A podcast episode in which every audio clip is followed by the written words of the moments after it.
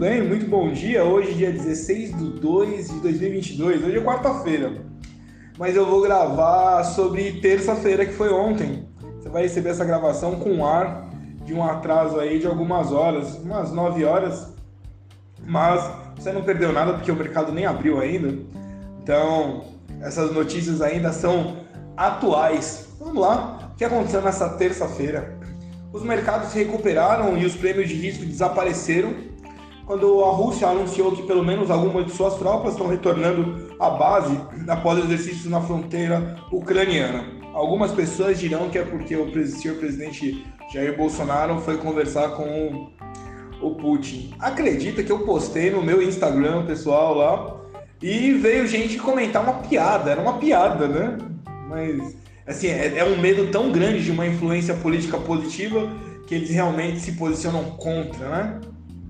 Afinal de contas, são quase quatro anos sem corrupção. Uh, as ações americanas devem abrir em alta acentuada, a menos que a divulgação dos dados de inflação de preços uh, ao produtor dos Estados Unidos para janeiro os perturbe. Então não aconteceu nada. A indústria de mineração continua produzindo dinheiro, tanto que Pequim está se movendo para conter os preços do minério de ferro. Uh, a Petrobras se livra de condenação trabalhista. Então vamos lá. Os mercados sobem com recuo russo, então as ações europeias e futuro dos Estados Unidos subiram junto com as moedas de alto rendimento, depois que o Ministério da Defesa da Rússia disse que alguns dos mais de 100 mil soldados é, envolvidos em exercícios na fronteira com a Ucrânia retornariam às suas bases. Então, em outros lugares, no entanto, a Rússia publicou um esboço de uma nova lei que reconheceria as repúblicas separatistas do leste da Ucrânia, que foram criadas após a invasão russa em 2014. Isso seria um prelúdio natural para incorporá-las à Federação Russa, como aconteceu com a Crimeia.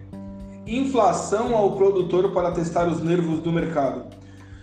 Com a ameaça da, de guerra fora da mesa, a atenção volta à questão mais prosaica, mas ainda mais preocupante da inflação: Estados Unidos. Então, os Estados Unidos publicarão seu índice de preços ao, ao produtor. Uh, isso foi ontem, né? Com expectativa de que o ritmo dos, dos aumentos de preço aumente novamente de 0,5% e de 0,3% em dezembro.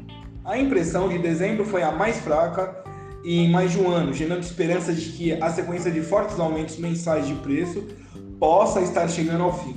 Os altos preços de energia sustentados, é, juntamente com uma série de anúncios nas últimas semanas por empresas dizendo que pretendem repassar os aumentos de preço nos próximos meses, ainda podem frustrar essas esperanças. Mais um pouquinho de mercado de ações americanos. Uh, os mercados de ações dos Estados Unidos abriram em alta acentuada, aliviados com a notícia da Rússia, mas permanecerão sensíveis ao fluxo contínuo de ganhos é, corporativos ontem, né? Então, Nasdaq avançou 2,21%. Eu consigo ver agora.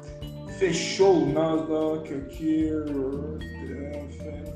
US, US, fechou ou é atual, né? 0,06%, mas vou tratar isso depois. Então, avançou 2,21%, o S&P 500, ou S&P 500 e Dow Jones subiram 1,55%, 1,16%, informação de ontem, 24 horas de atraso. É um dia movimentado para balanços com Marriott, Ecolab, eh, Elkevia e todos os relatórios antecipados, juntamente com a eh, Fidelity National Info. Eh, e os resultados mais empolgantes, sem dúvida, vem após o fechamento com Airbnb, Devon Energy e CF Industries e na Will Resorts, e todos para dar sua opinião sobre temas, desde os altos preços do petróleo até a recuperação nas indústrias de viagem e entretenimento. Ah, vamos ver, a política de zigue-zague na China atinge o minério de ferro, então já havia alguns relatórios interessantes do setor de mineração durante a noite, com a BHP a Glencore, ambas produzindo lucros e taxas quase recordes. É, as ações da, Glen, da Glencore subiram 1,9% depois que a gigante de mineração e comércio de commodities disse que separar 1,5 bilhão para cobrir os custos de litígio de uma investigação multijurisdição sobre suspeita de suborno traçando uma linha é, sobre um problema de longa data para as ações. No entanto, os mercados de commodities diminuíram junto com os temores de interrupção do fornecimento da Rússia. Bom, eu vou avisar vocês, nós somos a Alien, o banco de todos os médicos, e eu sou o Solomon von Heckelstein. Essa, esse podcast veio com ar de, sabe, aquele professor que chega mais ou menos atrasado na aula, vamos lá, vamos à matéria, não vamos nem conversar mas deu tempo. Então, nós somos o único banco focado na administração de capital dos médicos é, de maneira global. E para terminar, ontem o dólar fechou abaixo de 5,20 pela primeira vez em cinco meses e o mercado se protege contra risco de alta à frente. Dessa forma, de acordo com a Reuters, o dólar renovou nesta terça-feira a mínima de fechamento em cerca de cinco meses, encerrando abaixo do piso psicológico de R$ 5,20 e um dia de geral por ativos de risco em meio a uma trégua nas tensões geopolíticas globais. Investidores reagiram bem às notícias de que a Rússia está retornando grupos de soldados às suas bases, afastando-os de fronteira próxima da Ucrânia, o que amenizou temores de uma iminente invasão de Moscou sobre o território do país vizinho. Esse receio vinha chacoalhando os mercados globais nos últimos dias e o bom humor externo, porém, apenas reforçou o bom momento do real, que, mesmo com sobressaltos geopolíticos recentes, se manteve em rota de apreciação.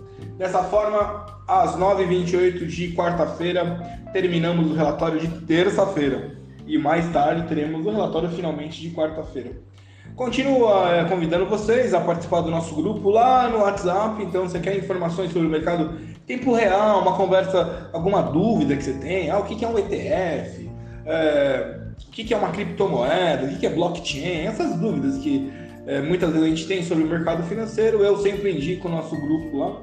Tem o telefone, você entra em contato 11 95 135 6262. Eu coloco você automaticamente lá no grupo. Lá você vai tirar dúvidas sobre o mercado financeiro e como multiplicar o seu dinheiro, como fazê-lo render mais. seu dinheiro parado perde, né? Quantos por cento por ano? 9, 10% por ano. Vamos fazê-lo render mais. Para quê? Para que você tenha uma aposentadoria melhor. Para quê? Para que você não precisa trabalhar até os 97 anos. Né? Que você possa dar uma faculdade boa para o filho possa ter uma casa nas Ilhas Maldivas.